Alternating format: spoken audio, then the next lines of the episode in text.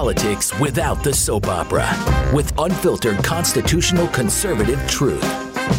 The Conservative Review with Daniel Horowitz. And welcome back, fellow American patriots and Minutemen standing at the ready to fight for our life, our liberty, our property here on this momentous Friday, the day that will live on in infamy. And certainly every day is a good day to fight for liberty, but today is the best one. Life, liberty, and property, life in particular. God is not done with us yet. He's not. The question is, are we going to reach out and take yes for an answer and grasp his gift, his grace, his forgivingness? We don't deserve this kindness. God is giving us a lifeline. You know, when they came out of Constitution Hall with the new Constitution, the legend goes, whether it's true or not, a woman asked Benjamin Franklin, well, what have we got, doctor? And he supposedly said, a republic if you can keep it. Well, today we have a lifeline from God if you can keep it. Look, I can get up here and exclusively say I'm shedding tears, is the greatest day in the history of humanity. Life is good. It's a great time to be alive. Uh, a right to guns, but not a, to carry, but not a right to abortion based on the decisions from the past two days. And a red wave coming of Republicans, and Mitch McConnell is the greatest man alive for having such a great strategy. This is a reaffirmation of everything that the conservative movement fought for and shows that it, it's paid off, it's paid dividends. Everything we're facing doesn't exist. But I know that you guys, when you tune into me, you're expecting something a little different. And it's not that I'm any less optimistic, in fact, and, and excited.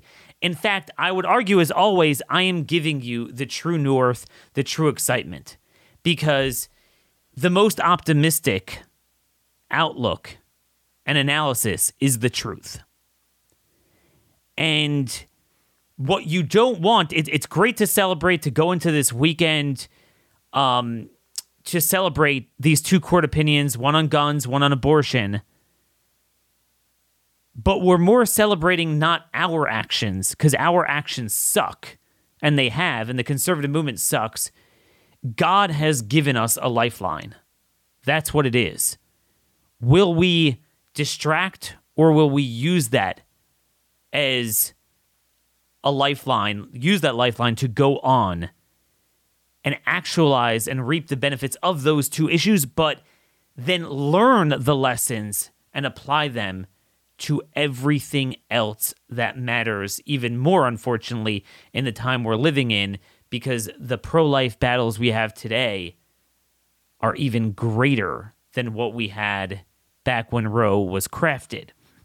So I'm going to give you two sides of a coin, and some of it might sound like I'm very up, some of it might sound like I'm pouring a little water on it, but it's all one point. I'm going to, I'm, I'm, I'm not going to bury the lead. I'm not going to leave you in suspense. The outcome is very simple. These are great opportunities. They're great, you know, justice in itself, the Dobbs opinion, the Bruen opinion on right to carry, but it's what we make of it that really matters. God, through these Supreme Court opinions, has given us the football, reclaiming possession of the ball. Are we going to dance around with it and do nothing, or are you going to take it and march it into the end zone? That's what I'm always there for, to guide. Let's stay focused while we are re- celebrating this momentous occasion.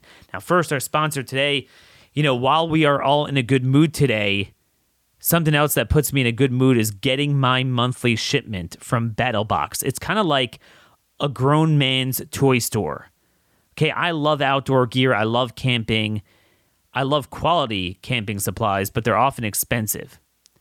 But if you sign up for a Battle Box and it finds you in the mail, you are getting name brand, high quality every month for half the price. They have great Aquapod emergency water kits, um, Atomic Bear survival bivvies. I love their flashlights and their outdoor stoves. Um, my kids go and steal all my stuff now, but um, it's it's it's amazing, amazing stuff. They've shipped over one million boxes since twenty fifteen. Uh, they've been featured everywhere from the New York Times to Survivor's Edge. Find out why outdoor enthusiasts call Battle Box the best gear I never knew I wanted. Sign up, receive, survive. What are you waiting for? Don't miss another Battle Box mission. Here's what I want you to do. I want you to go and sign up at trybattlebox.com slash conservative, and you get a free mystery box worth one hundred fifteen plus dollars with any new subscription. That is the best man's toys you'll ever get. Free mystery box, one hundred fifteen bucks right now at trybattlebox.com slash conservative. That's trybattlebox.com slash conservative. Okay, so to start things out, just to frame the idiosyncratic times we live in.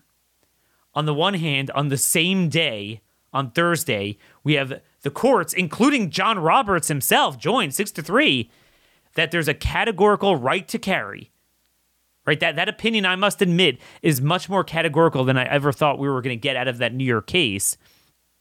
But it was categorical.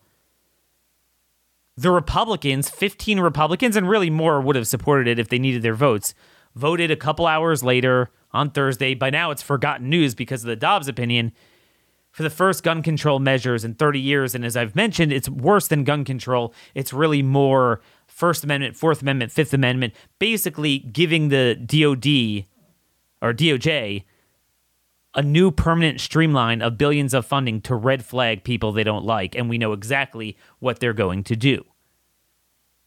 So on the one hand, we're winning more than ever.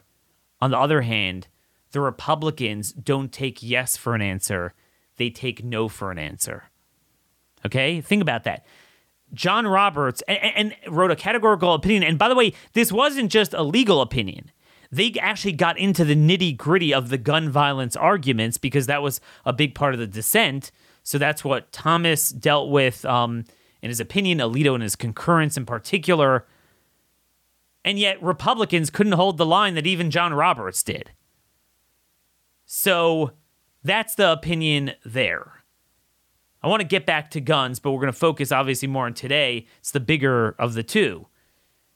Then on the same day, we have, you know, what people consider the most momentous political occasion they've ever envisioned, never thought they'd live to see the day. I certainly never thought, I will admit, I predicted when the Mississippi case got up through the court system, they would, would reverse, um, or not reverse, but uphold the ban on a fifteen-week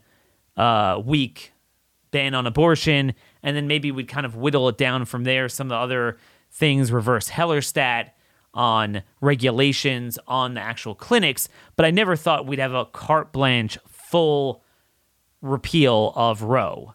And not just reversal of the opinion, but you look at uh, Alito's opinion, and it really reverses everything, all the jurisprudence that Roe and many similar bad opinions were built upon, creating a standard that you can't just have B S rights created out of the fourteenth Amendment whole cloth, which is basically what the left has been doing for over half a century, and certainly accelerating recently. But no, any right to assert it, that it has to be subject to uh, to that a state's action against it has to be subject to strict scrutiny, has to be deeply rooted in history and tradition. And that pretty much, you know, boxes out everything the left wants to do, because everything they want to do is antithetical to history and tradition, and most of it hasn't existed until a few years ago. So it's an unbelievable day. And, and even Kavanaugh and Barrett, you know, all of them, they were categorical. And even Roberts categorically joined in the opinion on the judgment of the Mississippi case. He says he opposes going this far. So this is an unbelievable time. On the same day, we have Robbie Starbuck, who was a candidate for office in Tennessee, and they kicked him off the ballot. He posted, and I'm getting information on the story, a six-month-old being denied a kidney transplant. A heart transplant, because the doctor said you you don't want to get the shots. Right now that they were unleashed on us, that is the new Holocaust. That is the new abortion. That is the new pro-life, except in this case, you can't avoid it. God-fearing people, people in this audience don't plan on getting abortions. It never affected them. Not saying it's not immoral and we shouldn't fight for it, and we did fight for it. But are we going to fight as hard as we did on that battle now that because Roe fifty years ago imbued this cult of death, of eugenics in the left that is now manifested in biomedical tyranny and transhumanism, the worst forms of discrimination and apartheid, are we going to fight just as hard? Well, in fact, these same Republicans and conservative commentators that are like, this is the best day in life, what a time to be alive, they're downright supporting this or are apathetic, indifferent to it. Doesn't take away from the beauty of this opinion. But here's one of the most important punchlines you're going to take away from me that that you need everywhere. Why is it that we are living in the worst time ever, that on every other issue, we are worse off than we were even under Obama? We're worse off on every fiscal issue, demographic issue, immigration, foreign policy, culture, grooming, and then obviously all the COVID fascism, biomedical tyranny, privacy, rights, everything. It's horrible. Yet on two issues, we've consistently done better politically and now even in the courts. Guns and abortion. And the lesson is quite simple. You know what I'm going to say because you guys are smart. Those are the only two issues that we actually had a substantial enough focused movement to never give up, to never agree to the premise of the other side, regardless of what the Republicans in the Senate did, but generally, you know, with guns, but generally speaking, we held the line. We demanded nothing less of it. We made them a litmus test. And the courts, as you well know, the Republican judges are a, ref- a reflection of the Republican elected politicians. It's not a matter of the jurisprudence, what's legally consistent in constitutional statutory interpretation. It's political will. Because as you and I both know, fifty other opinions should fall based on what they wrote with Roe, with that a right has to be rooted in history and tradition by a factor of ten. But it's this one that they know the movement demands.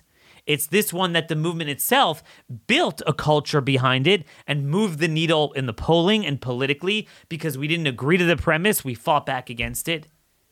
The lesson is you will enjoy any right or any substantive good policy that you fight for up until the extent that you are willing to fight for it. What you don't fight for it, what you don't demand, you will not get. And that is the lesson. God will give us endless opportunities. I've said before, commensurate with how dark it is, after every sunset, well, eventually there's a sunrise, is a pendulum. Because usually there's pushback, the left, you know, because of the darkness that they've unleashed, there's a reawakening, there's overreach that people react to. And every day there's opportunities to fight for what's right. When we never see it coming, God's grace, you know, we don't deserve it. We've sinned so much. We've brought so much immorality to this country. God always blessed America more than any other country. We all know that. We all agree to that. Everything from natural resources, prosperity, strength, military strength, because of our, our, our values. Yet we've turned away from him. But for some reason, God's not done with us yet. We have to take that ball that was reclaimed, possession of that ball, and we have to march it in. We have to fight as diligently and as hard. For example, on medical fascism, that is the new pro-life. That's the new battleground. Okay? That is that is the reality. And in many ways, not in many ways, in all ways, it is worse than abortion. And again, that's why two years ago, I would have like, you would have had to put me on uh, some sort of sedation to control my elation from this ruling. It's a little bit tempered, obviously, just because of what I'm dealing with at a pers- personally trying to fight this. The ho- horrific stories I'm hearing from people, literally Fourth Reich type of stuff. Eugenics, straight up. They're now aborting live-born people with this stuff. They're sterilizing people with these shots. Nobody's fighting back against it. The beauty of the abortion issue, partly why over the last few years I haven't focused a lot on it, is just because we had enough people doing it, and it worked. I tend to focus more on what we need strengthening for because no one else is focusing on it. But again, what we have now are forced abortions. They are forcing death shots on people. They are denying treatment. They're forcing bad treatment, self-spreading vaccines, um, stuff that I probably don't even know about, but that's already being implemented. We need to fight that. And I am working on a number of projects and ideas that's going to be the ultimate pro-life project that addresses this. But for now, the celebration is, wow, God shows us that nothing, if you have justice and truth and biblical values on your side, nothing is unachievable. So when everyone says, oh, Daniel, that, that that's not politically viable. We can't do that. We can't do this. We can't do this. Oh, vaccines are untouchable. That That's what I'm hearing. You know, um, uh, uh, a friend of mine who's in the Virginia legislature told me that basically from the governor Youngkin on down, it's like, look, I oppose mandates, but vaccines are awesome. Any type, any amount, no matter what, no matter how, it's all good. It's all good. That is our new battleground. That's what we need to fight. And what this shows you is that when you have the facts on your side, when you have justice on your side, and you then and then with that you have God, God's divine guidance and providence, it's unlimited what you can accomplish. And I must say there was more support for abortion than for what the left is doing to us today, which downright all, from the get-go has a majority against it. From the get-go, they're getting crushed in the election. So if we were able to overturn what was once very, you know, relatively popular, it always had a very strong minority against it, but an irate, relentless minority turns into a majority. That is the lesson of the fifty-year battle against Roe v. Wade. And we can't stop there. We need to learn those lessons. We need to apply it to other issues. And I want to get back to this point and come around, but I first want to start with one point before I forget, which I think is, I've mentioned this in May when we thought the Dobbs ruling would come out. We had the leaked draft, and I'm going to say it again, because I believe it is the most important observation. You know, we could sit and delve into the uh, ruling and the politics around it and the writings, um, the majority opinion, the concurrence, the dissent. I haven't had time, obviously, to read it. It just came out. Even to gauge the reaction to it, it just came out. But I must say that what I don't want to me, and, and maybe this is happening, maybe they're going to do this without me pushing it, but the most important thing we must call for is for state legislatures in red states to immediately convene and ban abortion. So the deal is this. The deal is, as you well know, the worst position to be in politically is to come out from behind the bushes with a gun that you're going to shoot, and then you don't shoot. So you're not behind the defensive position, but you didn't go on offense yet, and you allure in opposition. Okay, it's kind of the picture of suboptimal antibodies, you know, with viral immune escape. It's the worst of all. It makes the virus worse. And that's generally what the G O P is. The G O P is one big suboptimal antibody that's strong enough to bind but not strong enough to neutralize. So you elicit a very ferocious reaction from the left, but you don't actually go in, go on offense, so you get destroyed. What you... The, the problem that people need to understand is that most state legislatures, particularly the red ones, are not in session now, okay? In other words, there, there are some full-time legislators that are, you know, kind of in session twelve months a year on and off, like Pennsylvania, Michigan, Wisconsin, New York, California. But most of the states where we have a trifecta, or Republicans have a trifecta, so they're not in session. Arizona is in session. There might be one or two others, uh, but most of them are not in session. What you cannot have happen now is we sit and debate abortion in the abstract. We debate the veracity of the opinion, the politics of the court, the future of the court in the abstract.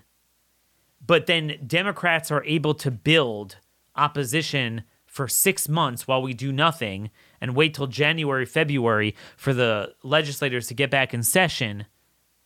And then we, you know, and, and, and then we hesitate. That's what it always is. What you, what we've learned from Florida is that you don't debate, you don't warn, you do exactly what Republicans just did on gun control. It was like, there's no way Republicans would sign on to that. After thirty years, we have such a strong movement. The states have all gotten better on the issue.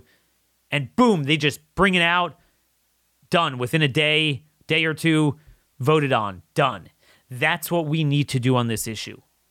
There's no, it, there's already saturation level opinions on this. You're not going to have a win anything to debate. Do it. Make it like it's a fait accompli. It's done. As I, as I spoke about this when we knew the opinion would, would happen in May, I said, look, it's great for justice. It's great that red states, we need to wash our hands of it, that we don't have the stain of the sin on our hands. At the end of the day, practically anyone in this day and age who is, despite the technology, the three D imagery of the sonograms, they're still doing that type of stuff. They're still committed to it. They'll drive in most parts of the country. You'll be within a few hours at most of a blue state, and they'll get it.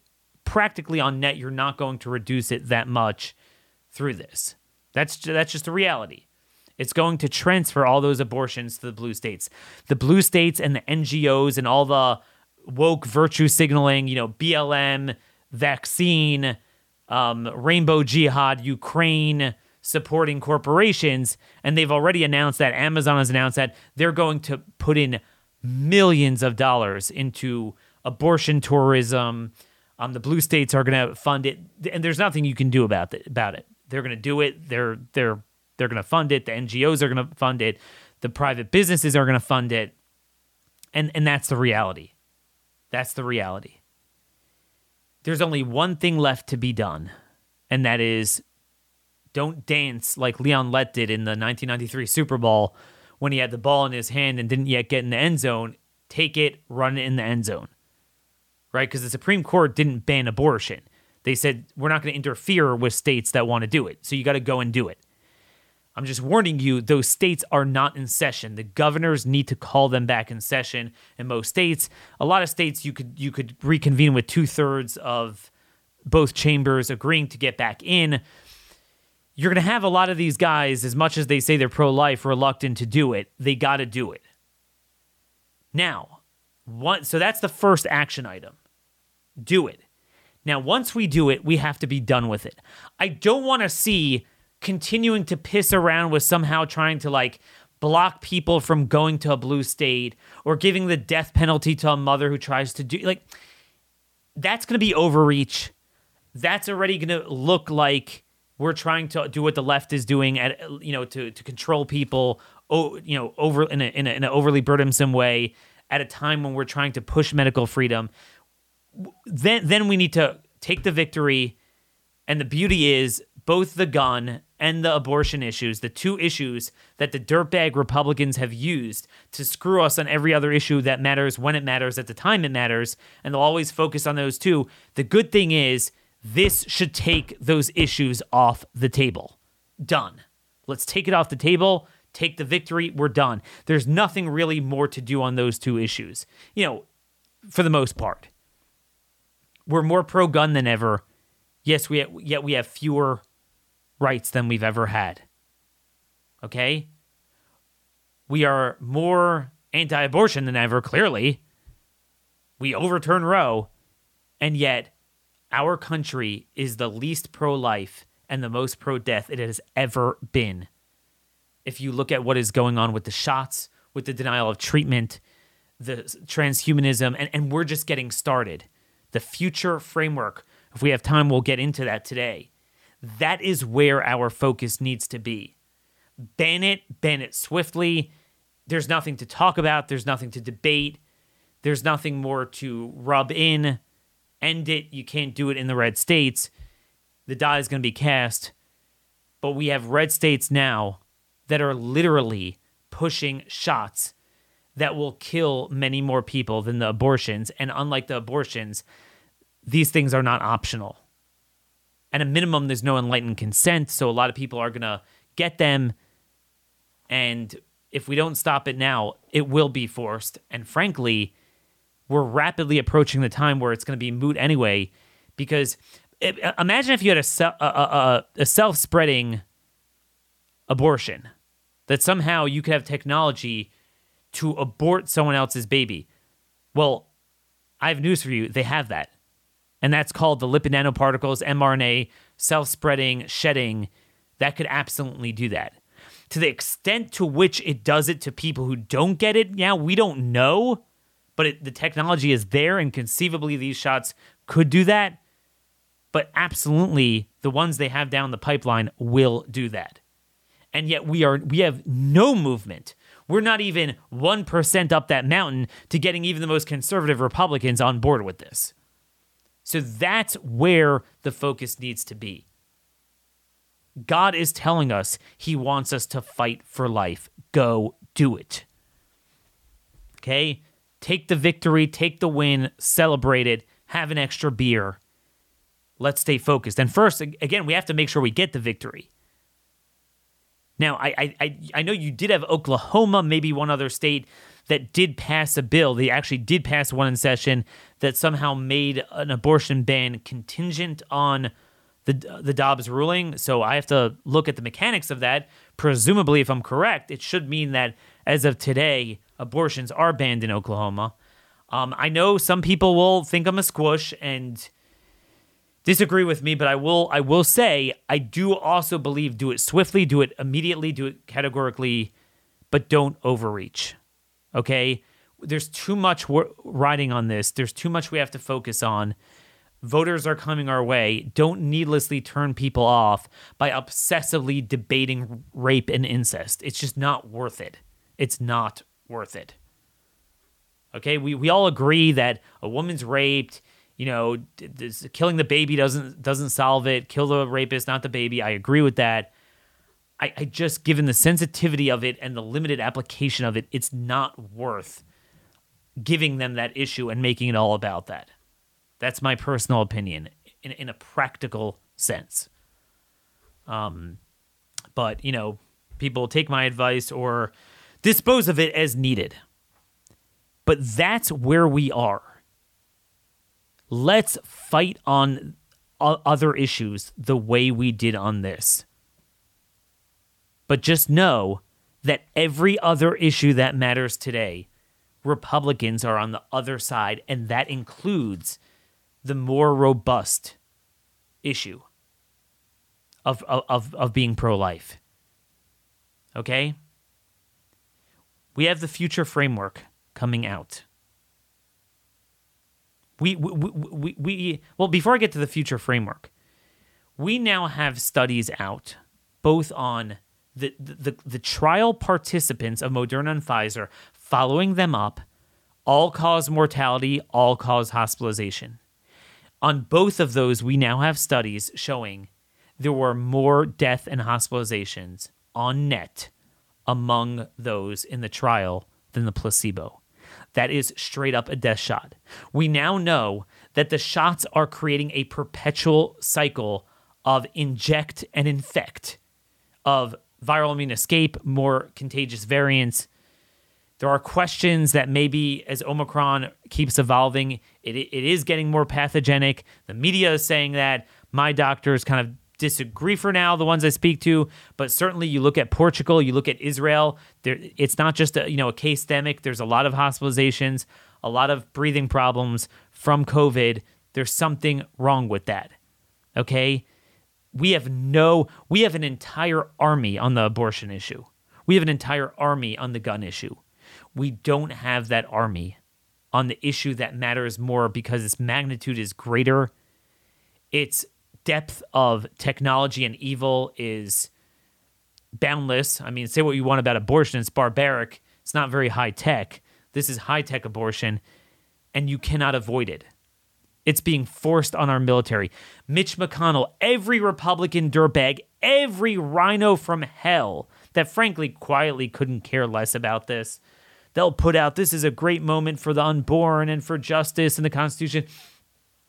The reality is, every one of them, they are totally at peace with giving Moderna and Pfizer the keys to our bodies, with the military, what they're doing there, with healthcare workers, with denial of kidney transplants. See, people don't realize, like, yeah, I mean, I'm not affected by it so far. A lot of people, maybe some of you aren't, but a lot of people were affected by it. And usually it's the most devastating circumstances, like someone who needs a transplant.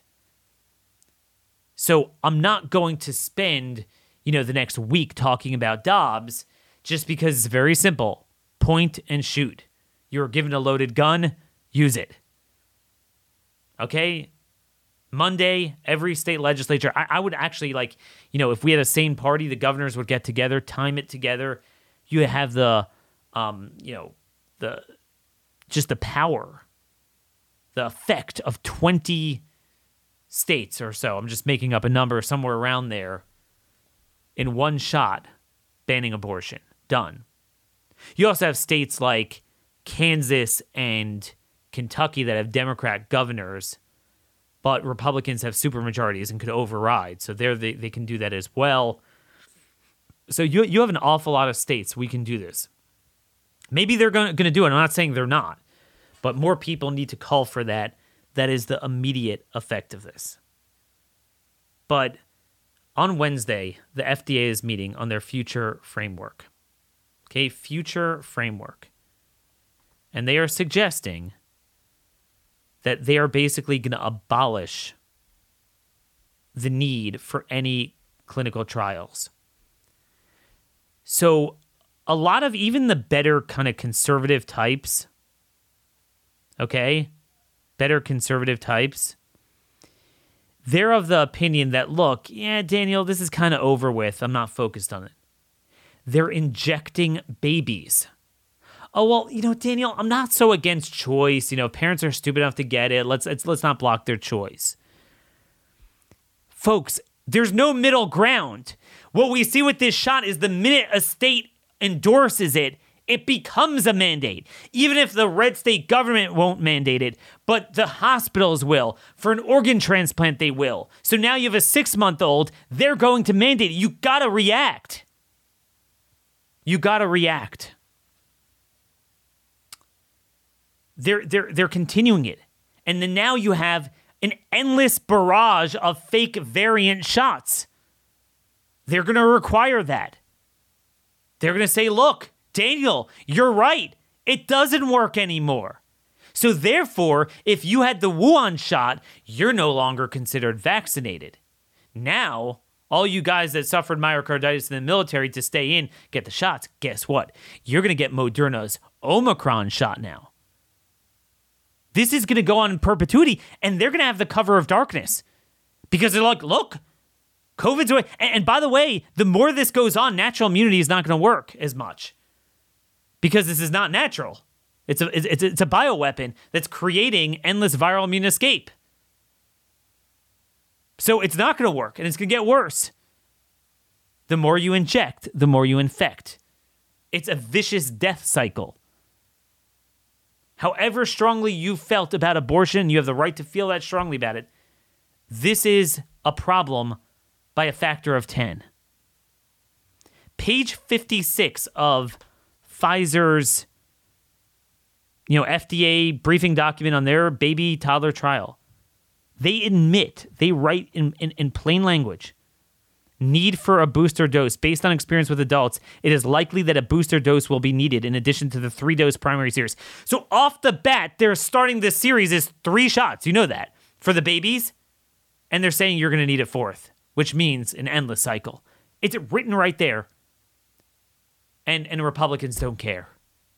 Uh, Daniel, yeah, I, I don't want to get involved in vaccines. I, I, I don't, I don't want to do that. Then they say, blatantly, if another COVID nineteen vaccine is licensed or authorized for use in the age groups enrolled in the trial and widely available such that it is unethical to use a placebo control, the licensed or authorized COVID nineteen vaccine could serve as a control. They're basically saying that they're going to, hey, if we can't do a placebo, it's unethical to do a placebo because the vaccine is so amazing. How could you give half the people the vaccine and half a placebo? You see, it's unethical. This is the greatest vaccine. So therefore, we're going to abolish this and we're going to use the previous stuff as the control group, which they already did. This is literally Joseph Mengele Fourth Reich stuff. Violates the Nuremberg Code, violates the Helsinki Accords, violates any morals, any biomedical ethos. And they're doing it in broad daylight. It's in their documents, and nobody cares. Nobody cares. It's not over. I wish it were over. I want to talk about so many other ideas we have. This is accelerating. And the more illogical, immoral, inhumane, and illegal their stuff is, and the more destructive it turns out to be, the worse the censorship gets. So many people that I associated with before, they don't want to come on the show anymore. They're scared. Even the ones that were bold. They're, they're, everyone's losing everything. We have not rectified this properly in a single state. Florida's out ahead of everyone, headed on the way. More needs to be done. The other states are nowhere. Most other states. New Hampshire passed some really good bills. Tennessee passed a few. We need this. You need to contact all of your legislators and say, you will be made to care. This position of anything that has a nomenclature, vaccine slapped upon it, it is good, it is untouchable, it's an idol. Anti-vax is now the new racism, that it disarms any opposition. You can't do that. Oh, I just oppose mandates. That's not enough. Because first of all, they're not effectively opposing mandates. Right? You're you're having this problem in all red states. You're being denied kidney transplants and things like that. So it's not, they're actually not. It's it's, it's a cop-out. Anyone who's who's like, the shots are okay, they're awesome, or maybe maybe they're not so awesome, but I'm too scared to criticize them, but I'm against mandates. Let me, uh, you know, narrator, here, here's the narrator. Dude, you don't oppose mandates because they're going on and you're not effectively fighting them. Because the reality is, while intellectually you could have that dichotomy where you think a product is okay or not so harmful or even good, but it's immoral to force it on someone, the reality is practically you're not going to fight it with all your heart and soul, and they don't. And they don't. But either way, that is no longer an acceptable thing. You cannot have a pipeline of stuff that we know is all pain and no gain. The sperm count stuff, the sterilizations, neurological, cardio, every last problem, the inflammation that it's going to induce, the fifteen more M R N As that they have lined up very soon, the endless COVID shots. Every senior is going to get it. Not everyone, but but a lot of them. Is that okay? Well, they're stupid for getting it. I don't care. Let them have the choice. Well, let me ask you this. We all universally obsessed about abortion, right? That was the issue of the right for fifty years.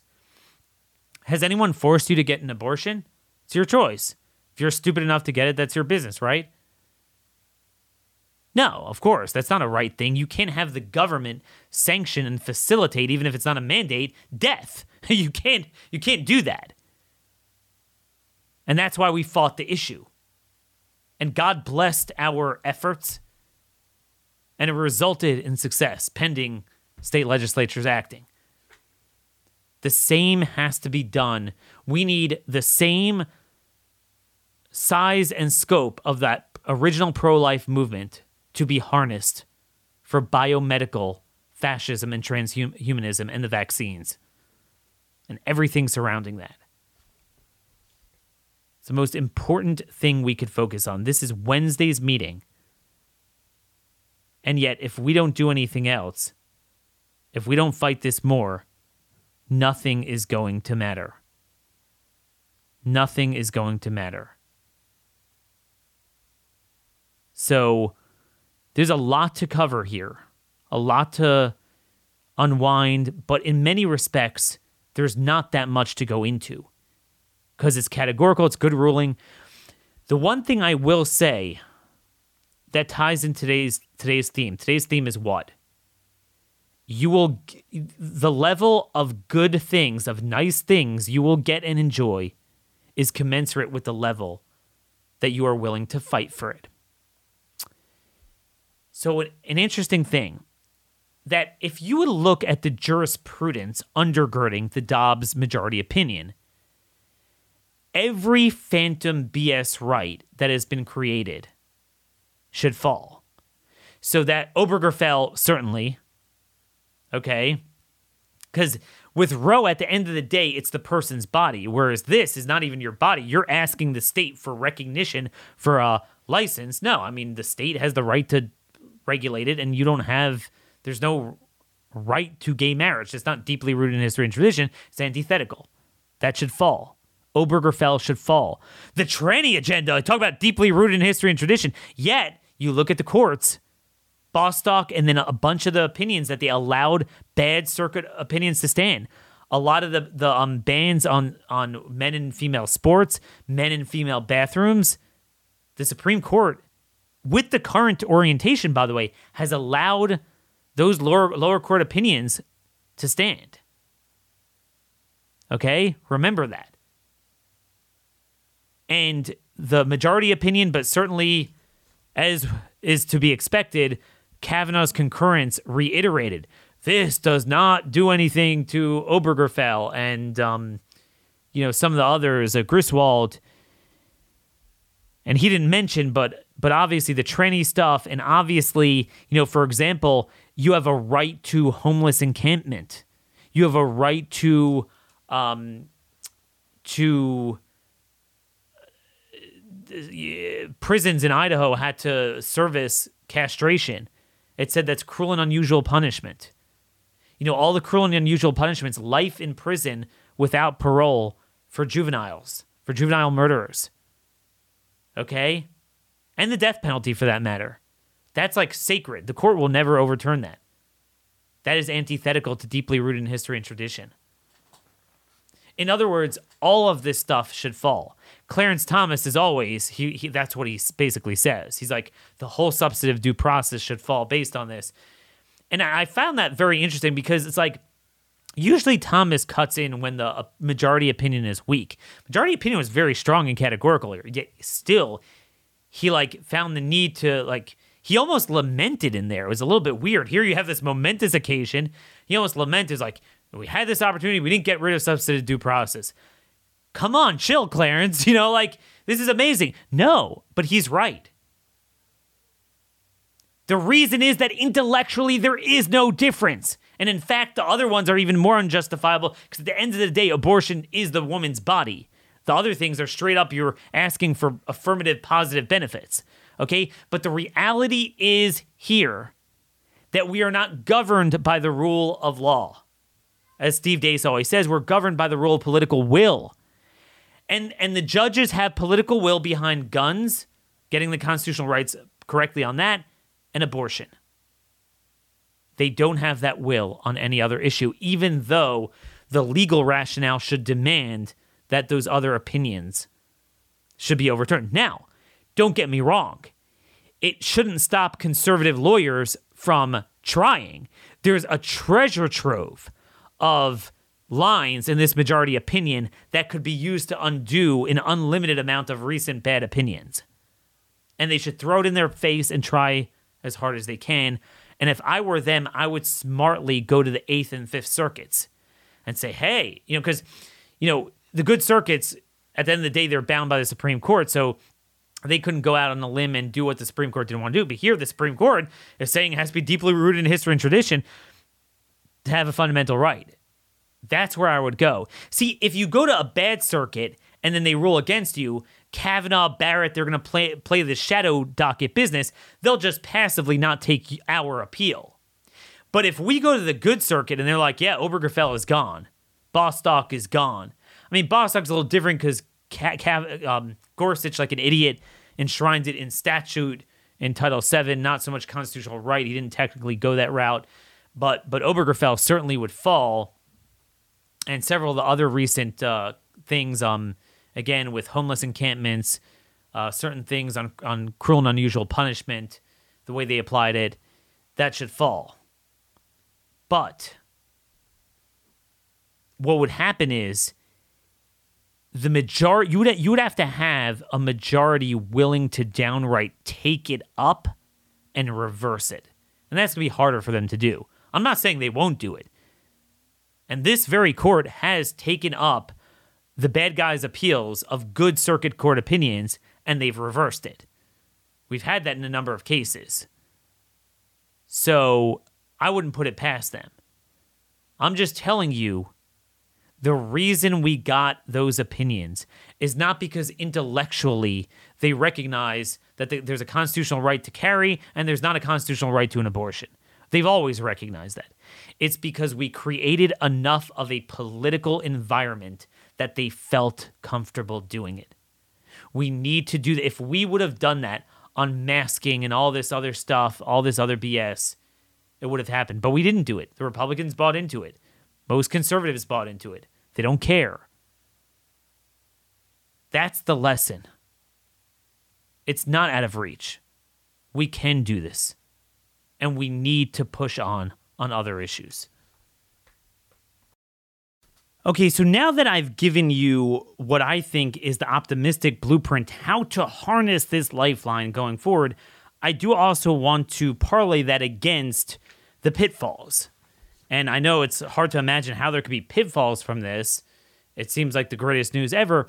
But those of you who understand me and you've been listening for a while, I think you get exactly where I'm headed, that I'm always very reticent about elevating kind of the prominence of the court. The perception now is that the court is conservative, right-wing, and the left's complaining about it. And what this will do is elevate the court to a point where now on ninety other ninety percent of the other cases where they actually screw us, we will be beholden to that. Look, you got what you want. Now you got to abide by that. And you know my belief that in the long run, Um, we are never going to have a situation where the courts, the Republican judges, are ahead of the Republican politicians. In other words, what we can accomplish politically, you're never going to be able to have practically have the courts accomplish for you. It's just the opposite. It's what we will fight that we could accomplish. The courts will often, more often, be an obstacle. And I think headed in the future, if you believe that blue states are irremediably broken and red states are headed that way if we don't Uh, you know, save them, we got to be very careful that we don't allow the Republicans to make this a commercial for judicial supremacism, defending the integrity of the courts. I would say let the left go wild and, and jujitsu the left and say, all right, you know, you don't want bad opinions, fine. You're not going to abide by them anyway, which I'm going to get to in a minute, so we won't abide by them. Uh, we won't abide by yours either. So w- through that framework, I want to talk about the Bruen opinion, the gun decision, basically saying that Heller, which said that there's an individual right to own a gun, clearly applies to bearing arms on the streets, which is where, where you need the self-defense the most, which is obviously that you could you have the right to carry.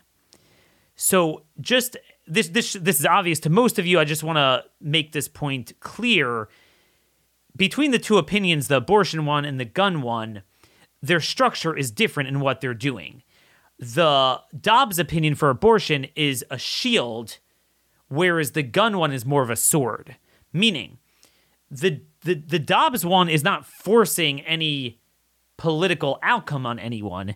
It's just the opposite. Roe blocked the red states from regulating abortion, and Dobbs reverses that and merely says, no, it's a shield. It's like, look, you know, it gets it back to where it was. It doesn't stop the blue states from doing what they want. And indeed, unfortunately, they're going to, they'll probably just like, you know, commit live abortions on T V just to juice it up, and they'll they'll get pregnant just to have an abortion, and they're going to do their thing, and, and nothing stops them. The court's not getting in that way. They stop the courts from getting in the way of the red states being red and doing what's right there. That's essentially what it did. Whereas with the Bruen opinion, with the New York case, That that was actually a sword. That actually said, no, in the blue states, you know, the red states already were, you know, allowing gun rights more than ever. Most of them now have constitutional carry. In the blue states, even with a permit, uh, you, most people weren't able to get permits. And, you know, practically speaking, you couldn't get it. So it's a no. This structure of pretty much for most people denying the right to get a permit to carry is clearly unconstitutional. Is again, very categorical opinion. Really surprised me. Very good opinion. Um, certainly follows the Constitution. So that technically has the effect of striking down all the anti-carry laws in all the states. And boom, that, that's a big deal, right? Struck it down. Well, let me dump a little bit of cold water on that for you. And I want to preface this by saying that I am living in one of those seven states affected. Okay, forty-three states have shall issue or constitutional carry. Seven states do not. Um, let's see if I can list them off the top of my head. Hawaii, California, Maryland, Delaware, New Jersey, New York, Connecticut, and Massachusetts. And I'm from Maryland. So I would be ecstatic from this because this literally affects my life more than anything. There's a, t- a ton of crime here. There's a big need for it. Um, until now, I couldn't carry. I'm very into guns. I have the wherewithal to go out tomorrow and do it, today and do it. Yet, am I outside carrying legally? No. Why not? Okay. This is where you need to understand the dichotomy between the two sides. You see, when the courts did a sword against a red state, the ultimate sword was, was Obergefell. You cannot, in a red state, define marriage as it was always defined. You must redefine it and affirmatively issue something that is fully within the domain of a state to something that's not a marriage. Within three minutes of Obergefell coming out, you guys remember this. In the red states, you saw the pictures of the ceremonies. Done. Boom. Here it is. Done. Gone. Red states didn't put up obstacles. All right, so this is it, and then let's try it this way. Let's regulate it this way. Whatever you want, marriage is gone because the Supreme Court said so. All right. Conversely, in this case, Supreme Court, landmark opinion, first time ever affirmed, even though it should be obvious in the Constitution. Boom. There is a categorical right to carry. Done. We're all out in the streets carrying concealed. Oh, we're not. You see, ironically, the left has the right, when it benefits them, suits them, they have the right construction of the role of a court. Not the role, not the Constitution, but the role of a court. Meaning, of course, what the blue states are doing is wrong. Of course, the Constitution is unambiguous. Of course, you have a natural right to self-defense. And of course, it's wrong. And the court got it right. But as we mentioned before, a court doesn't strike down laws. It's not like the statute is ripped out. They rule on one case in New York that that guy, whoever it was, that you have to issue some sort of permitting process, your current process that basically says you have to have a good and substantial reason. I forgot what the terminology was in New York. That's the Maryland terminology, but it's a similar thing in all those seven states where basically unless you could prove someone's like running after you with an axe or sometimes if you have a business that you deposit cash. But aside from that, the average person, it's they, they will not issue a permit and you can, you cannot carry. So they're like, that process for permitting is unconstitutional. Okay, so we'll get a new process. What's to stop the states from slow walking that, taking eighteen months, um, giving you the runaround, making you take a very select type of course that you'll have a big backlog on, um, limit what you can carry, where you can carry. Maybe you say you can't carry anything more than ten rounds. Right now, most of the states, like in Maryland, you could own and I own, but you're not allowed to purchase, but you could you could ship it elsewhere and then get it. So it's not there's no ban on ownership. In New Jersey, there actually is. And ironically, the Supreme Court has you know refused to intervene in that so far.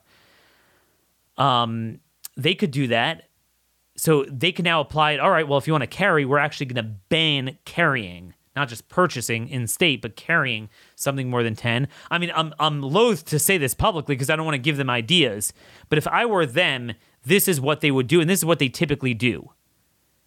They could have a lot of ways because, again, it wasn't like constitutional carry. Oh, you have the right to just carry. No, it's that you have to issue a permitting process that will more or less grant it to most people, barring a criminal record or something like that. Okay. What they're going to do is play a game of a legal game of catch me if you can. So they're going to make you drag them back to court for each thing. I want you guys to understand, this is an important observation. It took fourteen years to apply Heller to the right to carry, even though it was obvious. It took fourteen years. Most pe- many elderly people, for the rest of their lives, they died in a blue state, or at least the seven blue states, not being allowed to carry and defend themselves. Even though that right was obvious, it was obvious in the Constitution, it was obvious in Heller. I I could be wrong, but if the Democrats behave the way we understand they're, they're, they be, like to behave, they're going to slow walk this every way they can. They don't treat it like, oh, it's like a dictate that you have to have right to carry, that it's struck down. Like, okay, they'll very narrowly define what you ruled on, and they're right on that. Now, they're wrong in the sense that they're violating the Constitution, but they are right technically in the way the courts operate. My point is this. Look, we don't need judi- the judiciary to help us. A sword in a red state, right? Because there we hope to accomplish that politically. Where we need the courts as a sword to strike down, so to, believe, so to speak, is in the blue states. And I'm telling you, it is very limited application where we will benefit from that. And even if I'm wrong and they categorically, you have a right to carry, do you want to live in a blue state? So you have the right to carry a gun, but you can't carry your mouth and nose without a mask, right? You see what I'm saying? We have more guns than ever and less liberty than ever, especially in those states.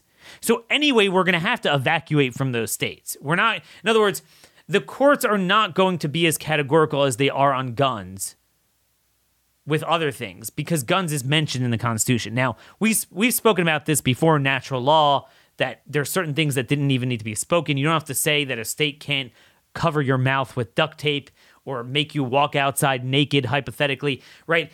These things are natural law. They're obvious. Um, they're the basic definition of individual liberty, but they won't rule that way, I'm telling you. So it's really only guns that we have in the blue states if they don't slow walk it, which I think they will. The red states need to be doing this.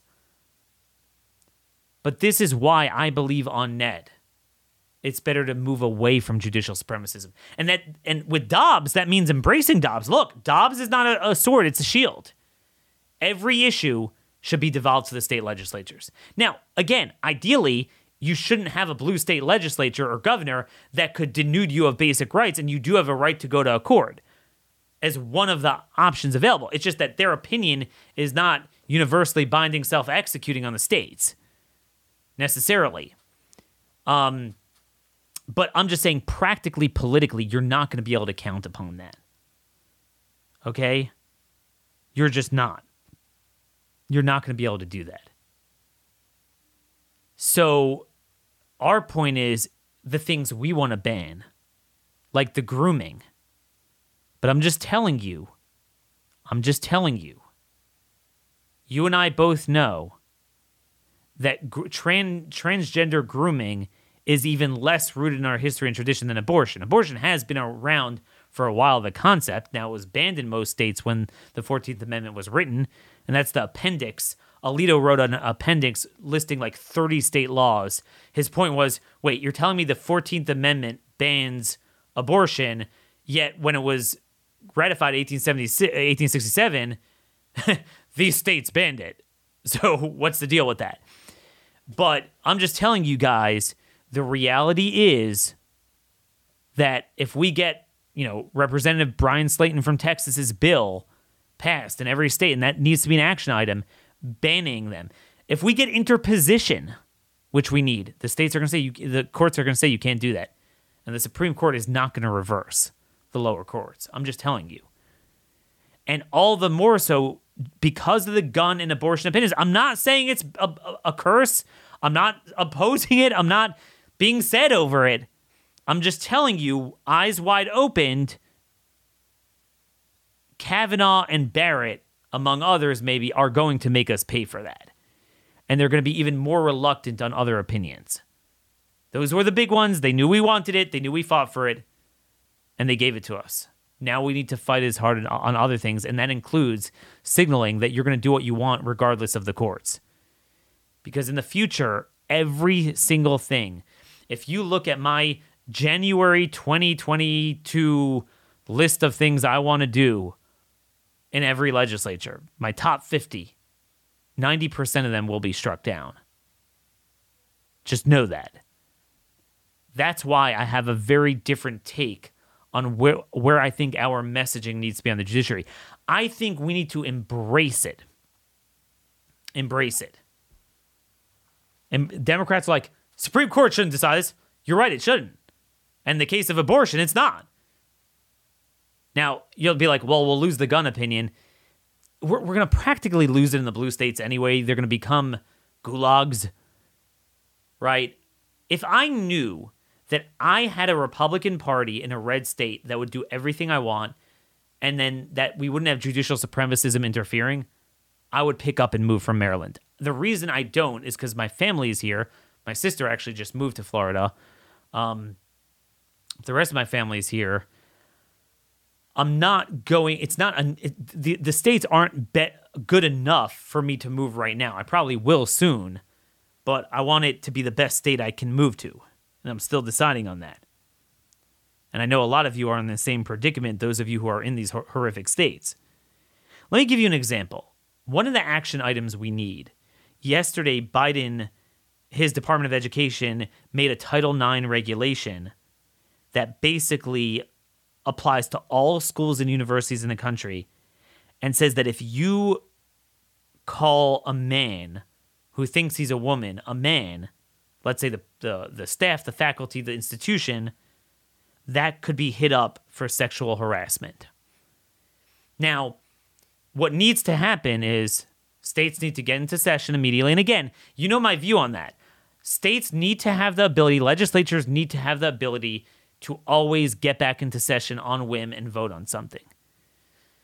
And they should vote to make it a criminal offense for any state, local, or state-funded N G O to implement the Department of Education's edict. I'm just telling you, even if I were successful in that, the courts would go after it. So I know it really seems like the courts, the Supreme Court is amazing after this week. I'm just telling you, guns and abortion, there's a reason for it, because we fight for it. We fought for it. But commensurate with that, if we don't fight as equally hard on all these other issues that we're talking about, particularly the trannyism, it's ironic that the Supreme Court is getting better on abortion, you know, the phantom right, but on transgenderism, the courts are horrible, horrible. And that's even less defensible under Alito's standard that he just created. Really was always there. Glucksberg, he reaffirmed it. But the point is, the difference is that there's a lot more support in the Republican political system for fighting abortion. In fact, it's universal than fighting the rainbow jihad. And they don't want to mess with that. I'm just telling you, we all watched, like, we our mouths were wide open in twenty twenty. Wait, you are literally banning life, liberty, and property in its most literal sense. And you Supreme Court justices, with except for very in-the-weeds things with church capacity, refuse to get involved, refuse to call a spade a spade. Alito, to his credit, he gave a speech on this, but it's clear he didn't have, you know, the votes. What, what it seemed like throughout COVID, and I think we have about ten different cases to show this, you had Alito, Gorsuch, and Thomas, but clearly not Barrett and Kavanaugh. Okay? Why? It's indefensible. Same thing with, with the tranny stuff, the bathroom bills. Okay? The courts are striking them down. Supreme Court is not reversing. Why? Because medical tyranny and vaccines in particular, vaccines are the new racism, or anti-vax is new racism. Vaccines and the homosexual agenda are the most sacred things, and Republicans actually tacitly buy into both of them, fully buy into both of them. So the Republican justices are a reflection of that. It's not a matter of, Daniel, how can you say it's constitutional? You just wrote this hardcore opinion. They know. They know it's not constitutional. They know that you do have the right to breathe, the right to not be shut down and all that. And they know that you don't have a right to groom. I mean, certainly you look at deeply rooted in history and tradition, states had some pretty, what would be defined by today's standards as some pretty heavy so-called legislating morality laws. I mean, you had, you, you, you know, to this day, you have a lot of these antiquated laws still on the books, not being able to open a liquor store on Sunday, even, you know, like, what do you mean? It's my property. I could, that, that, that's, that's a partial shutdown in some respects, but no, I mean, you know, keeping with the morals of, of the, you know, the history and tradition, that was a big thing. And clearly when we had the smallest government around, we had a very limited government back then, they had these laws. That's the reality. You could huff and puff. I know libertarians like sometimes, um, you know, cringe b- by it, cringe around it, and you might not like them, but you can't tell me they're not constitutional. I mean, the founding generation had all that. So certainly it's well within the things to say um, a man has to use a male bathroom, and you cannot have this indecency in public of doing the grooming and the tranny stripping and whatever, all that stuff. I'm just telling you, they'll say it's a violation of the First Amendment. And you will not have five justices siding with us on an appeal or even to grant cert, even four to grant cert. Now, sometimes it's confusing because sometimes you do have four to grant cert, but they'll artfully not take it up because they know you don't have the fifth. So you'll the wor- the only thing worse than denying the appeal is granting the appeal and then losing the case, because then you have a permanent strike against you in, in case law. So sometimes it gets complicated, but but be it as it may, we don't have the votes. Again, this is not to temper your celebration. Celebrate. It's to affirm your celebration, that you see that when you have all the ingredients, what are the ingredients? You fight for something. You have a united fight. You have a strong, united movement with an entire political party behind it. You don't give up. You get divine. It's a just cause. You're speaking the truth, and therefore you are promised you will get divine help with it. That winning formula needs to be replicated on so many other issues. Frankly, as much as we're against abortion and for guns, I think you guys agree with me, that matter more at the time we are living in, and we're much more in critical condition. You know, in other words, like if I had to look at the abortion issue and guns now in terms of a patient, you know, you have like, you know, outpatient, recovery, E R, I C U, ventilator, you know, we're on a ventilator on all these other issues. Whereas with guns and this stuff, we're pretty good recovery. So in terms of a triage of what we need to focus on, expend our limited resources, and I would argue political capital too. What I what I don't want to see happen is for the remainder of this year to become a pissing match over abortion. That's the worst thing, and will distract. Do it, ban it immediately, and move on. Okay? And don't start with these silly bills of giving the mother the death penalty or something. It's just it's just not worth it. It's overreach. You're going to turn off people that are coming into our tent and are going to be very helpful on medical freedom, and it's really going to turn them off. It's not worth it. Not worth it. Fight smart. Fight on the issues that matter and the way they matter at the time they matter. And what this week has proven is God will bless us and give us win after win. So folks, let's go back out there. Take the ball God gave us and throw some good passes, make some good plays. Let's score, let's win, let's celebrate. Have a terrific, turbocharged weekend. We'll be back same time, same place on Monday. God bless y'all, and thank you for listening.